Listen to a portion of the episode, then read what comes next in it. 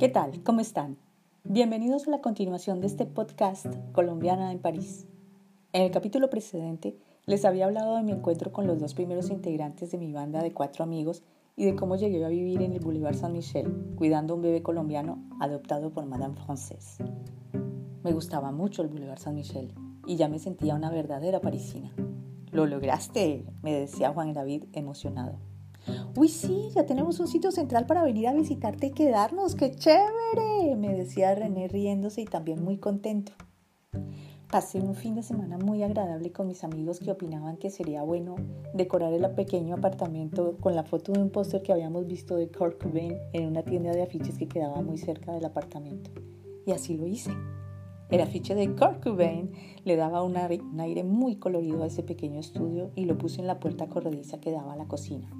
Era un pequeño homenaje que le hacía al cantante de Nirvana y lo invitaba a acompañarme en esa loca aventura parisina.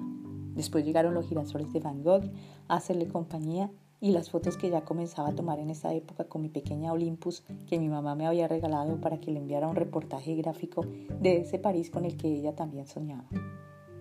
Ese fin de semana jugamos a ser los turistas de San Michel y nos tomamos muchas fotos que revelamos ese día en una pequeña boutique Kodak que estaba en el mismo Boulevard Saint-Michel. Dos días después, ya tenía las instantáneas personales de esa pequeña expedición por el 6 arrondissement, barrio 6. Ese primer lunes de octubre, también me preparaba para conocer al pequeño Jean Gabriel, que ya me estaba esperando para ir a pasear por el jardín de Luxemburgo.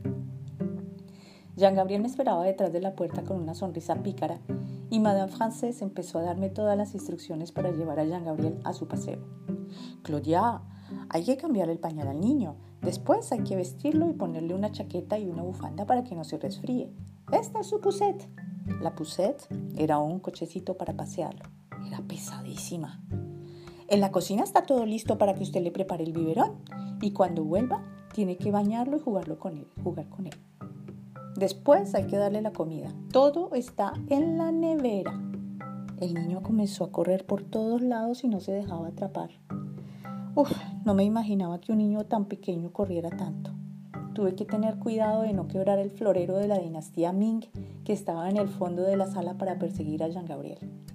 La primera odisea fue atraparlo y luego cambiarle de pañal. En realidad, como les había dicho, no tenía ni idea de cómo cambiar de pañales a un niño. Además, Jean Gabriel era tan inquieto que cambiarle de pañal era una tarea titánica. Me quedé paralizada allí sin saber cómo podía cambiarle de pañal al niño. Madame Frances vigilaba todo lo que estaba haciendo y cuando me vio intentando hacer la colosal tarea me dijo, hmm, Claudia, veo que no le sabe cambiar el pañal al niño. Mire, es fácil. Y lo hizo tan rápidamente que hubiera querido oprimir la tecla Stop para que de nuevo se quedara en mi memoria como quedaba tan perfectamente puesto ese pañal. Me tomó más de una semana hacer la operación cambiando de pañal perfectamente a Jean Gabriel. Igual fue con la preparación del biberón. Madame Frances estaba cada vez más impaciente. Me, Claudia, usted me dijo que tenía experiencia y yo no veo que tiene la suficiente experiencia. Madame, no se preocupe, es que fue hace tanto tiempo que creo que la marca de pañales no es la misma que en Colombia. De además, lo del biberón creo que son los nervios. Excusez-moi, perdone. Bueno, apúrese. Dépêchez-vous, porque creo que va a llover y no quiero que Jean Gabriel se resfríe. Cuando salí me esperaba la poussette, que con Jean Gabriel era pesadísima. Fue una odisea. Un verdadero trabajo para Ulises. Los dioses no pensaron en que empujar una poussette también hubiera sido un maravilloso trabajo para Ulises. Había que entrar en un viejo ascensor y luego salir y tener la puerta principal que pesaba más de 100 kilos.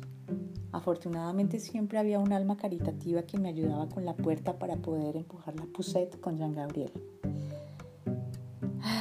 todos los juguetes que tenía también eran muy pesados porque Jean Gabriel iba a jugar también en el jardín de Luxemburgo. Comenzaba a hacer frío, ya era otoño y como pude empujé la poussette para descubrir el jardín de Luxemburgo al lado de Jean Gabriel. Era un parque enorme, lleno de estatuas y rodeado de árboles. En el centro, una gran fuente en donde había muchos niños jugando con unos barquitos de vela que se podían alquilar para que se entretuvieran jugando en la, en la fuente. Mientras que le hablaba a Jean Gabriel en español contándole que era colombiana, que iba a ser su niñera, el niño ya quería salir de su puset. Y cuando salió de su puset, de su cochecito, salió corriendo. Es increíble cómo un niño de dos años puede ser tan veloz. Tuve que salir corriendo detrás de él y él cruzó el césped del parque. Yo corría detrás de él mientras él se reía a carcajadas. En cuanto atravesó el césped, escuché el silbato de los guardias.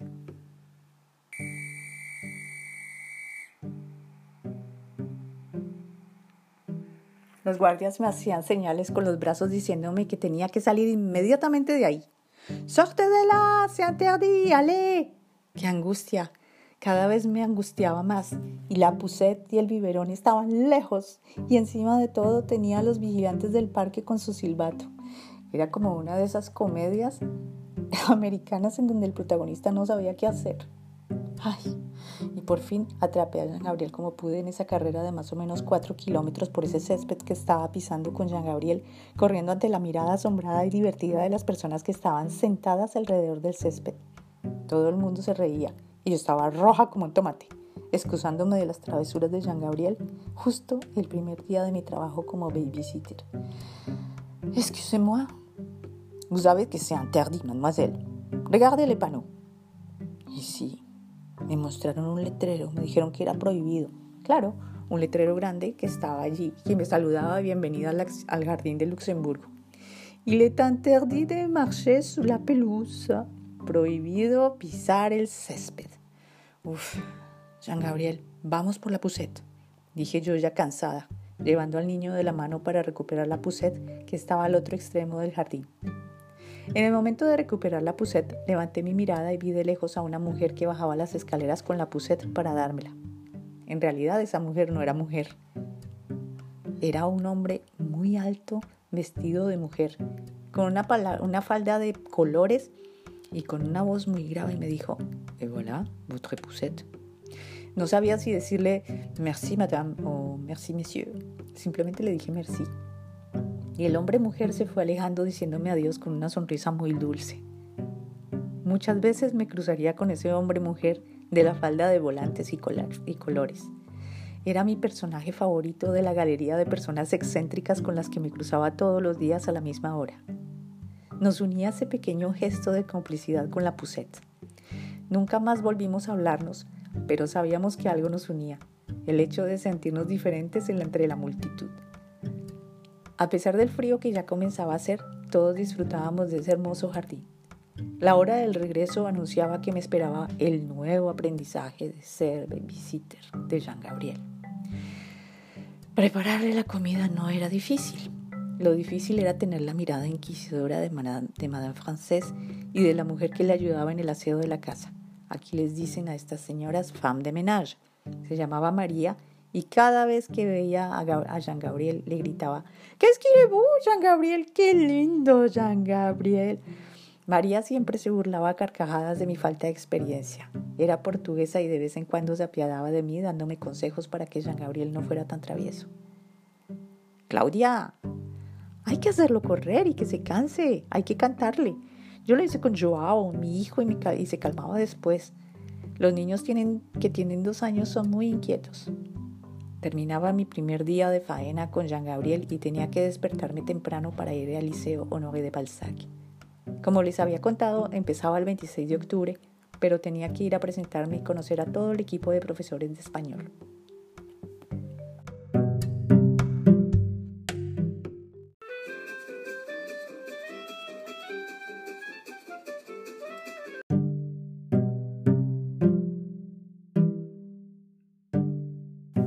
Liceo estaba cerca del metro Porte de Clichy en el Boulevard de Bessières, en el barrio 17. Me esperaba Michelle, una de las profesoras del liceo, para darme la bienvenida.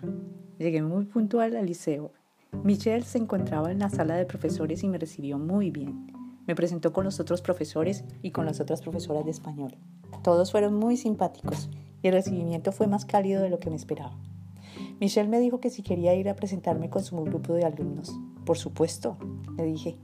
El liceo era grandísimo. Tiene 2.000 estudiantes que tienen que escoger una lengua para tomar todas sus clases en ese idioma.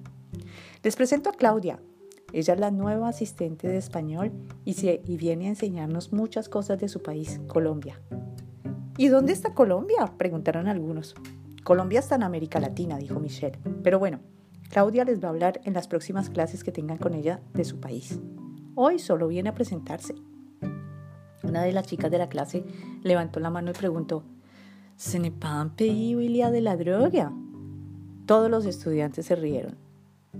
Michelle, indignada, les dijo, silencio, ella no está aquí para que se burlen, está para que aprendan español, así que no les permito las burlas infantiles sobre lo que no conocen.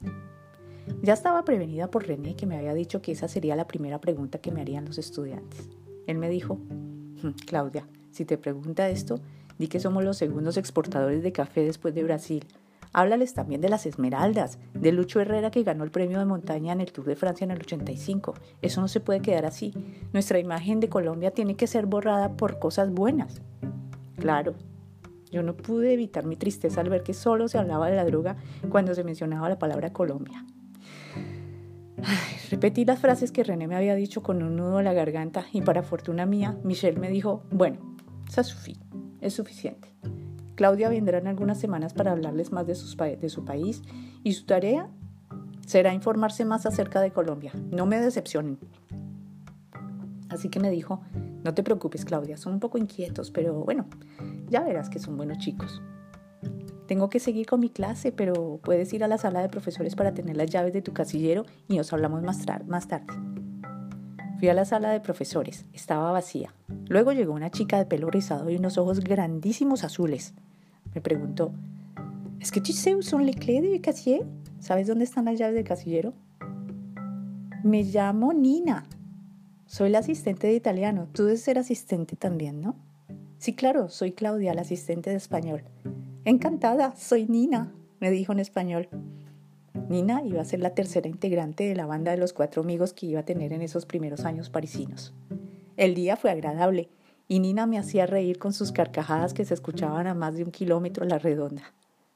La semana se fue pasando cuidando a Jean Gabriel por las, por las tardes y aprendiendo de un sinnúmero de errores con los pañales y la persistente mirada inquisidora de Madame Frances. Se acercaba el fin de semana y Juan David me llamó para decirle, ¿qué hubo? Quiero invitarte a ti y a René a un sitio al que fui el fin de semana pasado, Le Latina. Es un sitio genial. Hay un, un cine que se llama así y en el primer piso se puede tomar algo y bailar. Los viernes es flamenco, pero no creo que vayamos a bailar flamenco. Yo no estoy para zapatear. Los sábados es tango y tampoco me gusta, pero los domingos es salsa. ¿Qué tal si vamos el domingo? Claro, le dije, vamos. ¿Puedo ir con Nina, la asistente de italiano? Claro que puedes. Entre varios es mejor la fiesta. El teléfono sonó después y era Patricia, la otra asistente de español, para preguntarme qué hacía el fin de semana. Le propuse que diéramos una vuelta el sábado por el Sena y que el domingo nos viéramos con Juan David, René y Nina, la asistente de italiano. Patricia aceptó encantada, pero me dijo que antes iba a la misa de las 5 en Saint-Germain-des-Prés. La misa era en español y no se la quería perder. Católica como era ella, hija de un antiguo sacerdote, no quería perder la fe en ese París ateo y bohemio.